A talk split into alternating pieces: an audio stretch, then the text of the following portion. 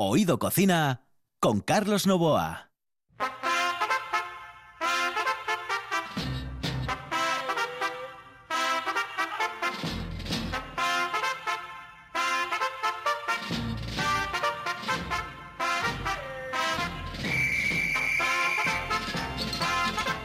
Hay que estar siempre, siempre, siempre de buen humor, porque si no, vamos a ver, el que está escuchando la radio no tiene por qué saber qué problemas tienes tú en casa, bueno, o fuera, o en el trabajo. No, no, es que siempre lo digo yo, ¿eh? porque hay gente a la que se le nota a veces, ¿eh? se le nota a veces que, coño, este chaval no está hoy.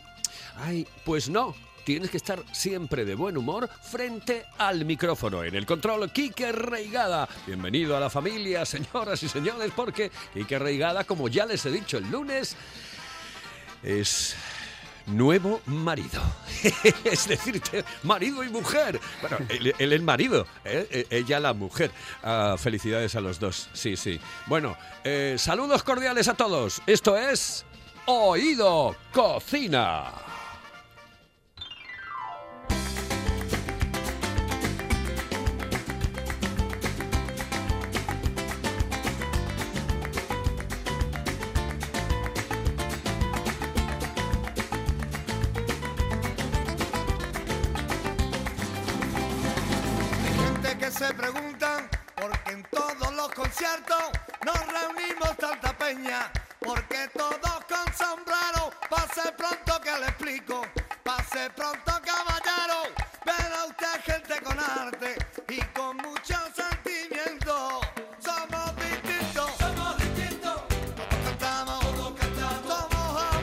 Esta es una de las canciones que nos anima el fin de semana. Hoy es viernes, señoras y señores, esto es Oído Cocina y ya le escucharon porque eh, como no se puede callar, eh, ya habló, ya habló. Lo que pasa es que, bueno, no dijo nada, eh, no dijo nada, pero Salvador Hondo que está con nosotros, Hondo, muy buenas noches. Muy buenas noches, Carlos. ¿Qué tal? Noches. ¿Bien? Muy bien, muy bien. sí, bueno, muy ahora bien. este fin de semana, este fin de semana ya empieza, bueno, sabes que el verano entra el domingo, eh, Sí. día 21, ¿no? Eh, 21 de sí, junio. Me parece que es el, el domingo, el domingo. Nos acaba la primavera O sea, pasado mañana entra el, entra el verano. Eh, bueno, lo primero, ¿cómo, se, cómo, ¿cómo están yendo las cosas eh, en el negocio? Eh, tú estás ahora en el Mayo de la Infanzón, arriba. Sí, ¿eh? Estoy en el Mayo del Infanzón, sí, en el alto del Infanzón. Entonces estamos ahí trabajando y ahora como abrieron también interiores de muchos bares, bajó un poco e intentamos mantenerlo con dando un buen servicio y, y escanciando al cliente unos buenos culinos para que no pierda la gracia y que vaya olvidando un poco toda esta situación que estamos viviendo. Para el que no sepa quiénes son Do, que supongo que sean muy pocos, ¿eh? al menos los que escuchen Oído Cocina, es eh, uno de los escanciadores mejores del mundo, por no decir el mejor ¿eh? Bueno, del muchas mundo. Of the world, del mundo, sí señoras y señores. Y aparte que es uno de los grandes, eh, que mm, ha llegado, se ha metido en, en- en- en nuestras vidas con todo, con, con la canción, por ejemplo, porque es que canta canción asturiana. Sí, es es con la tonada. Sí. Exactamente, con la tonada. No sé si después. No, igual tiene la voz un poco cascada y igual no quiere cantarme un minutito, pero bueno. Em, Si hay que cantar, cantamos. si hay que cantar, se canta. Pues me- después me vas a cantar una. Bien. ¿Tienes algo que haga referencia a la sidra, por ejemplo, Hondo? Eh, ¿Alguna canción o una parte de, de canción que haga referencia al mundo de la sidra o no? De momento estoy puliendo uno por Asturias, porque soy más de... Tengo que ir cogiendo alguna canción dedicada a Asturias, pero bueno, de, de tonada todavía no estoy metido con lo de la sidra. Vale, vale. hay vale. canciones que sí, pero bueno, todavía hay Yo- que pegarse con Asturias, que es más grande, hay que empezar con el grande. Eh, Pero no, es de la, no es de la tonada, pero Vicente Díaz canta aquello de que tiene esta sidrina que, que sabe, sabe también. La, que es muy popular y muy conocida. Ah, esa está de muy bien. Cuando restalla la sidra, restalla Asturias entera de Exactamente. Agüeros, que es también buena. Y es que da la sensación que te- ya se convirtió prácticamente en un himno.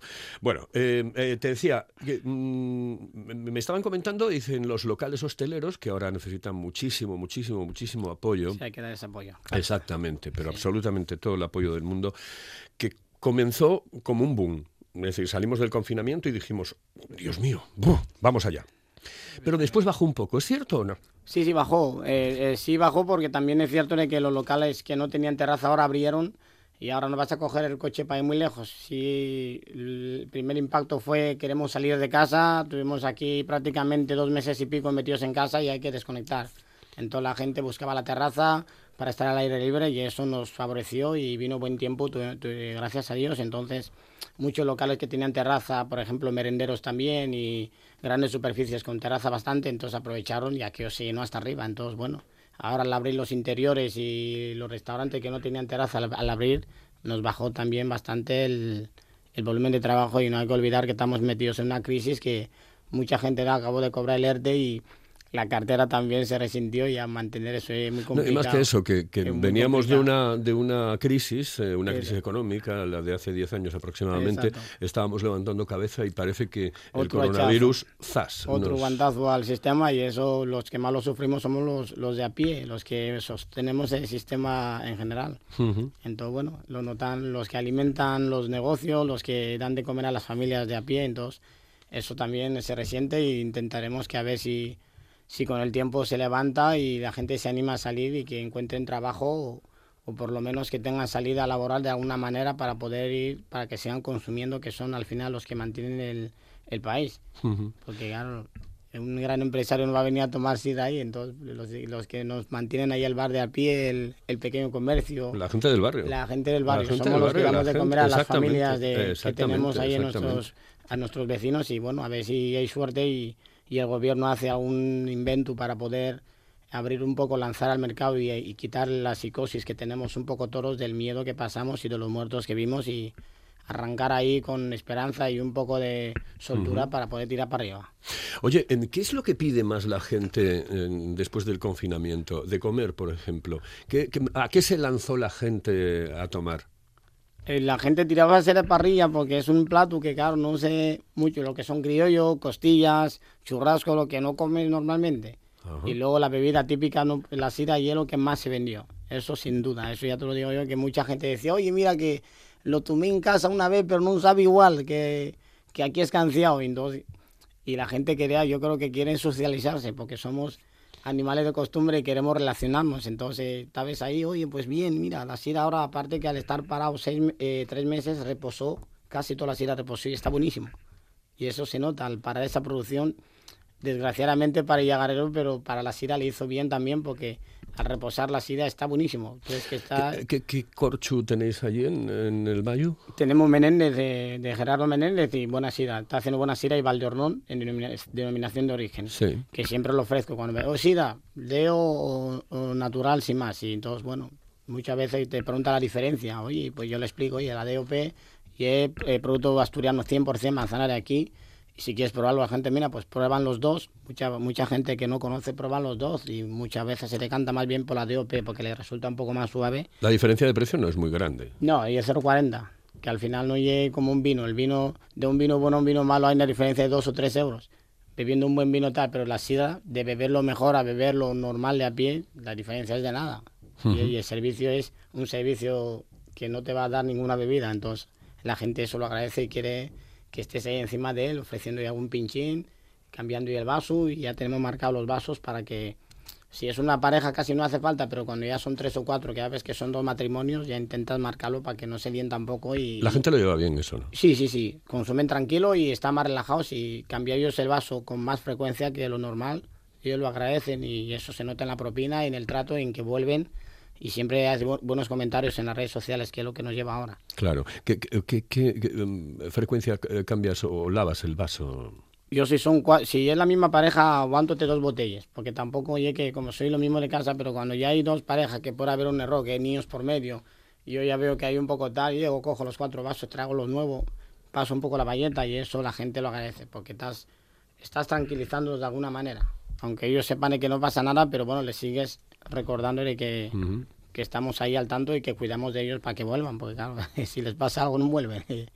Eh, eh, eh, ¿Cuántas veces te dicen eso de cuando llega uno, no sé, a primera hora, no sé, pues a las doce y media, a la una de la tarde?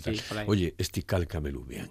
Sí, sí, sí. Eso. Y, es más, y es más los paisanos. Es que me lo decía ayer, antes de ayer, un amigo mío. Un culín calcado, sí. que dice, claro, yo se lo digo a uno que, eh, no voy a decir quién es exactamente, pero es, es, es íntimo amigo mío, y, y le dice, joder, yo voy a un bar, que, que el tipo es muy amigo mío, pero es de La Rioja. Entonces no entendía lo de viene el culín cargado. Un culín cargado, un culín Sí. un largo, como antes, bebían los paisanos. De la botella sacaban cinco y eran culinos de 120, que era un señor culete. A día de hoy parece imposible, pero yo lo que se bebía. Un Sí, culín sí. donde te quita la sed de arriba abajo. Oh, eh, Que no eh, desaparezca entre, entre las muelas y, y la garganta, que no desaparezca. que por favor. Y, que- y- y ese primer culete, ese primer culete, eso es una mejor. maravilla. Sí, sí, sí, auténtica. Eh, la sidra este año me decías que mejor. Mejoró, me- mejoró la sierra al estar parado, porque se paró, claro, al cerrar todo, los yagarreros tenían una, unos lotes ahí y, y pararon. Entonces, eso al reposar, la sira reposa y ahora al volver a, a- lo mueve, lo enfrías y está espectacular. Cosa que se, eh, muchos yagarreros lo hacían antes. Pedías 100 cajas y tenías otros 100 cajas parados para que repose. O sea que ahora se está perdiendo la costumbre porque, bueno, entre otras cosas, son mil y pico euros y pides tantas cajas. Claro, Entonces no puedes pedir todo lo que quieras. claro. Entonces, claro. pero es lo mejor para la sira dejarlo reposar. Lo sacas de llegar, lo dejas reposar. Un sitio fresco y está espectacular. Y eso lo notas. Bebes ahí botellas, te hace menos daño y sabe a gloria aquello. Entonces, Oh, qué maravilla, qué maravilla. Mm. forma parte de, de ese arte.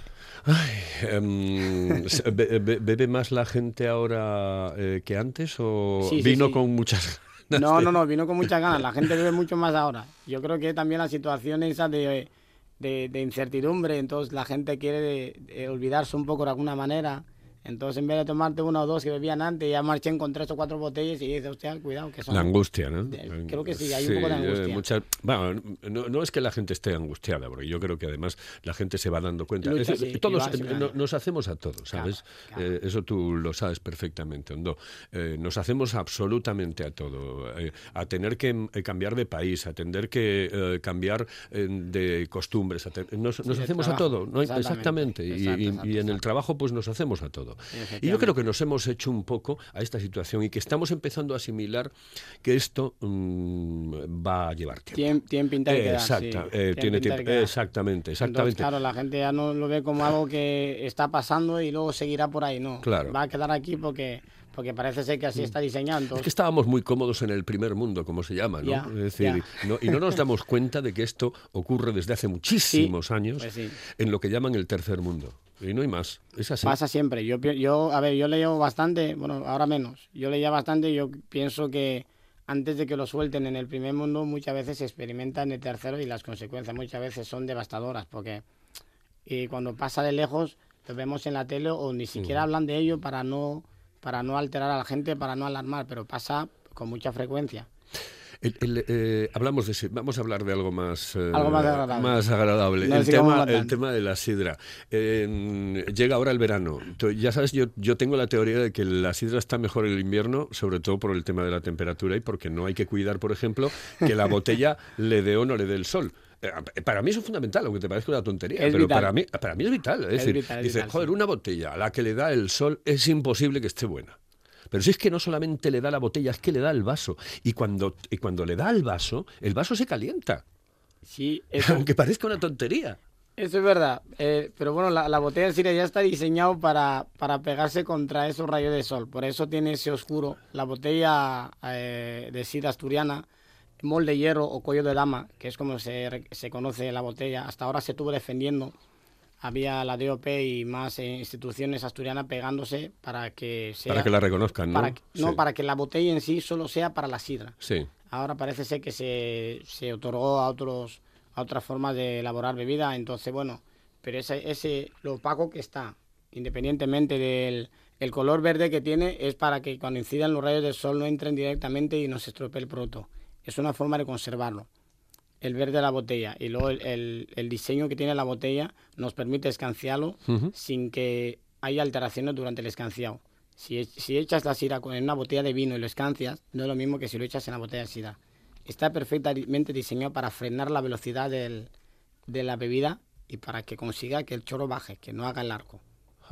Y eso está todo perfectamente diseñado por gente que fueron estudiando, porque tiene un estudio esa botella. Lleva años, lo único que se hizo fue afinarlo y da ahí cuatro retoques, pero lleva años que ya era así. Un campeón como tú, eh, cuando está en, el, en la sidrería, eh, echa única y exclusivamente sidra. Es decir, no hace otra cosa. sí, hombre. Hacemos, ¿Sí? hacemos de todo, claro. Pero vamos a ver, ¿cuántas mesas, por ejemplo, puede tener una sidrería de estas características? en el mayo... Eh, en, el ¿Dónde estás ahora en el Infanzón? Le conozco la de abajo. En el Infanzón con terraza y todo... Ahí hay más de, entre interior, terraza adelante, terraza atrás, hay más de 60 mesas. Ya, pues eh, solamente echar la sidra, con que mm, de esas 60, 30 estén consumiendo sidra. Sí, pero hay un problema.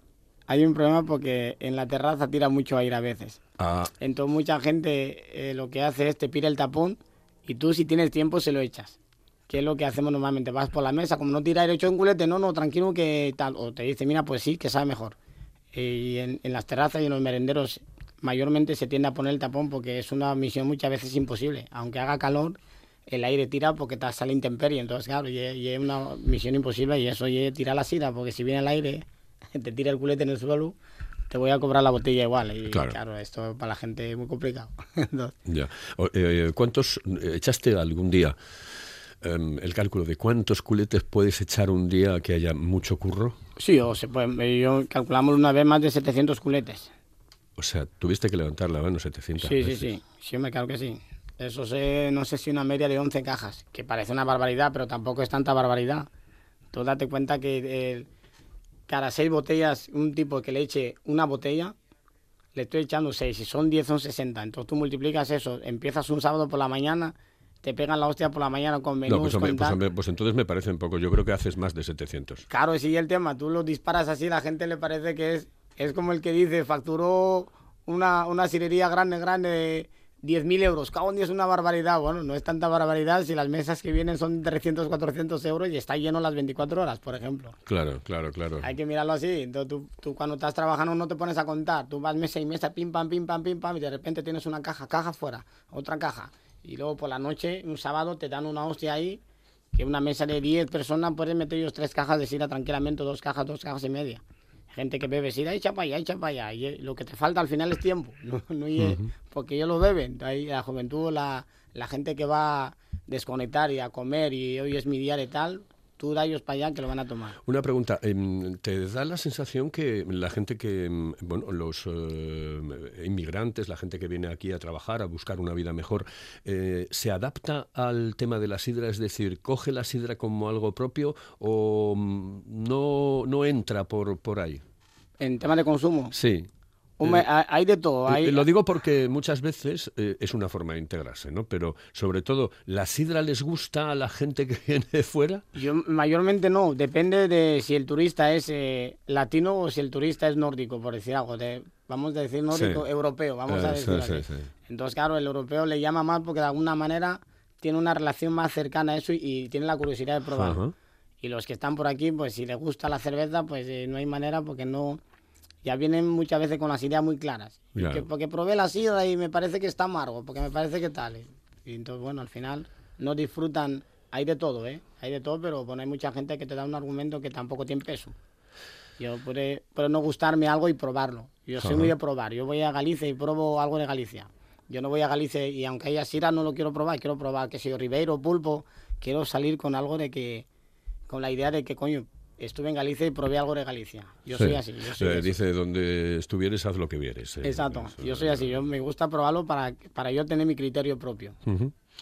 Bueno, Hondo, pues nada, que que tengáis mucha suerte, que sigáis con suerte. En cualquier caso, como ya eres colaborador del programa, ya no te digo hasta no, no, hasta dentro de nada, que ya vuelves. La semana que viene te quiero ver por aquí para seguir hablando de algo concreto del mundo de la sidra, porque Hondo es un monstruo y punto pelota, ya está. Y como me cae bien el tipo y es el que más sabe de sidra, pues viene aquí a Oído Cocina. Hondo, muchísimas gracias. Gracias. Saludos cordiales. Muchas gracias. Hasta luego. Señoras, señores, esto es Oído Cocina. Los asturianos estamos siendo un ejemplo en la lucha contra el virus. Sigamos así. Recuerda, sal de casa con mascarilla, lávate las manos con frecuencia y mantén la distancia de seguridad de dos metros con otras personas. Con prudencia y responsabilidad, ganaremos. RPA, la radio autonómica. Oído Cocina con Carlos Novoa.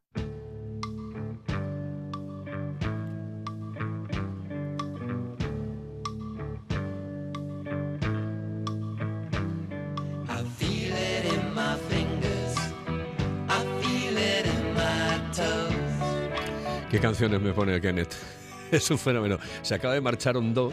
¿eh? Eh, ¿Hondo? ¿Estuvo aquí? Sí, no Ah, lo viste, bien. vaya Ah, de qué mi vida, bien, hombre. No, no, no coincidiste. Claro, estabas entrando por el otro lado. Como esto es tan grande, ¿Cómo tira entraste por la otra tío? puerta. ¿Y ¿Cómo la sierra? Ah, es un fenómeno. Oh, fenómeno. Un monstruo. impresionante, Monster. impresionante.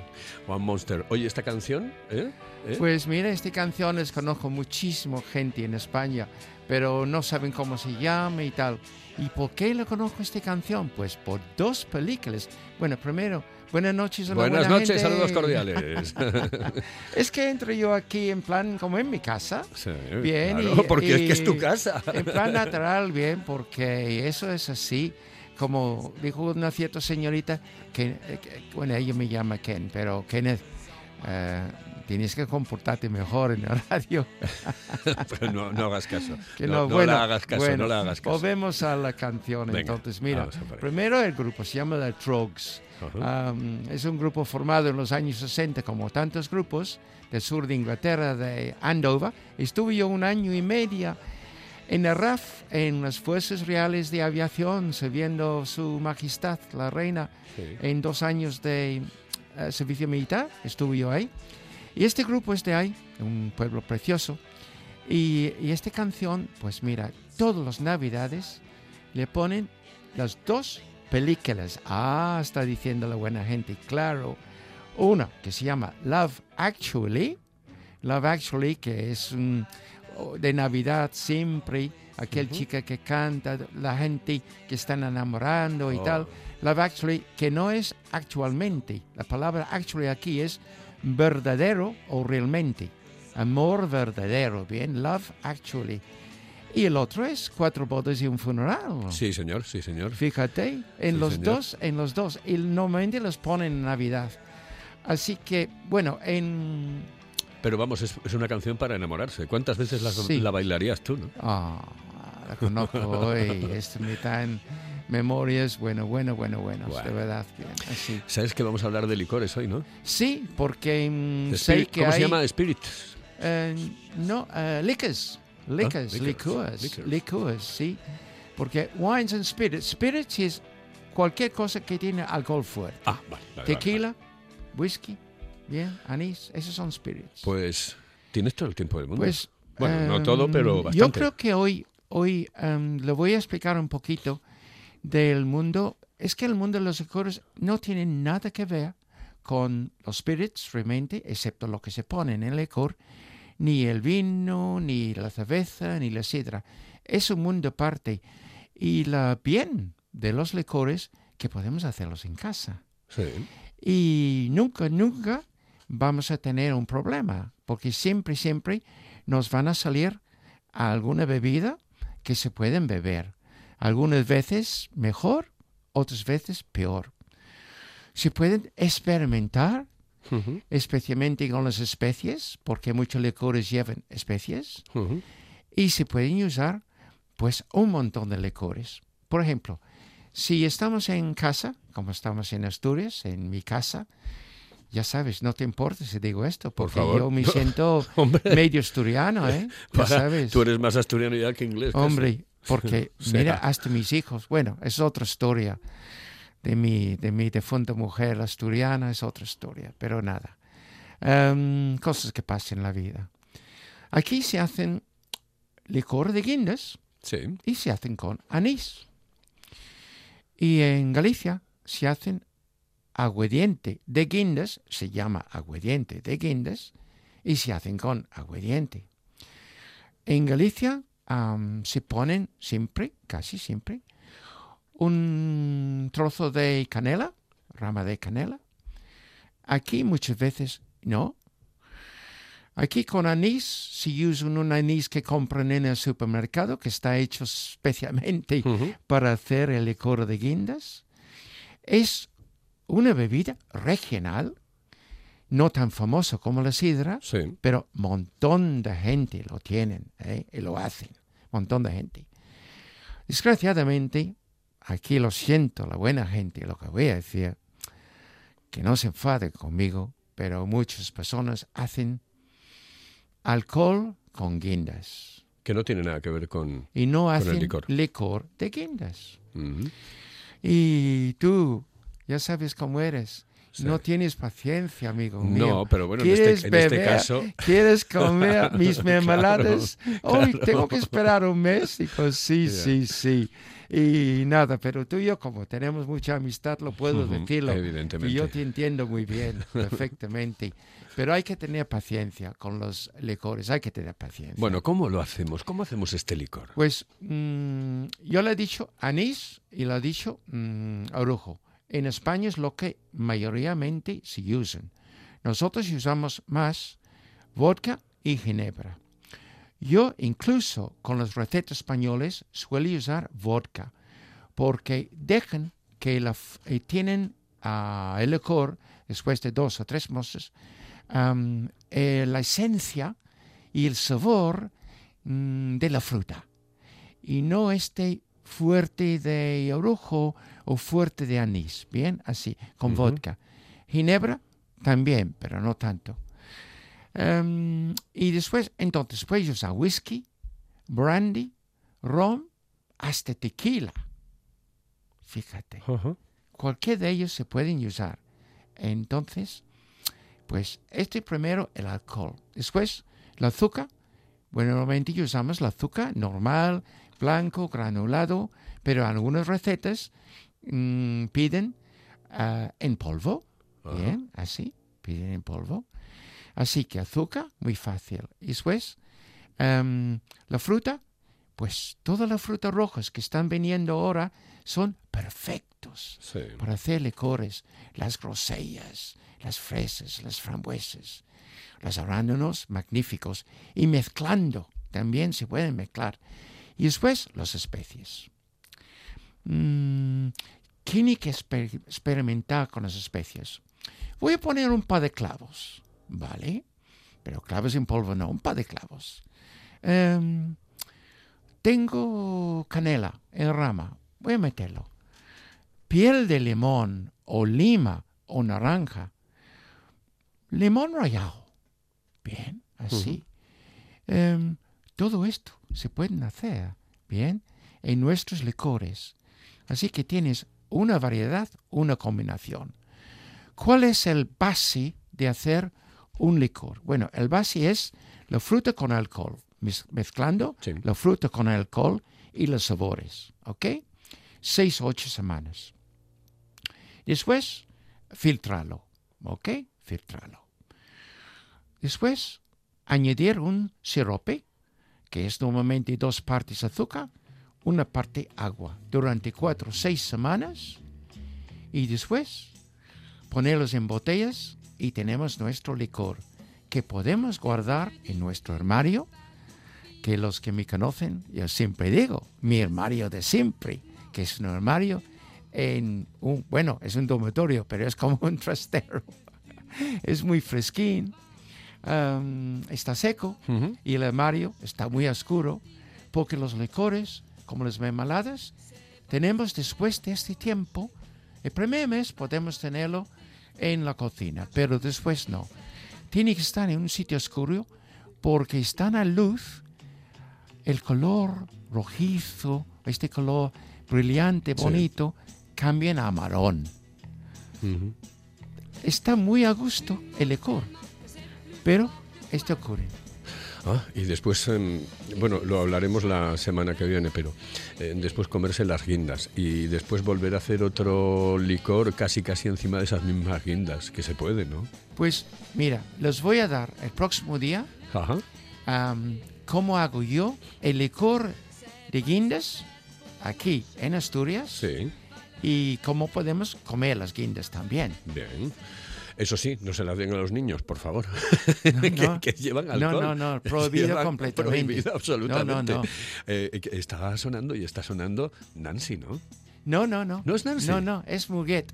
Es, Ah. es, in- es, uh, una francesa. Nancy fue el número uno, el hit, ¿no? Sí, eh, pero ¿quiénes están? ¿Una francesa? Sí, sí, sí. Vaya. Muguet, porque Nancy, la hija de Frankie, Sí. pues tenía un gran hit en muchos sitios. Pero me encanta esta versión, escúchalo, me encanta. Nos vamos, Kenneth. Buenas noches. Buenas Hasta la noches. semana que viene. Muchas gracias a la buena En el gente. control, Kike Reigada, al micrófono, Carlos Novoa. ¡Volvemos! un jour ou l'autre pour te quitter.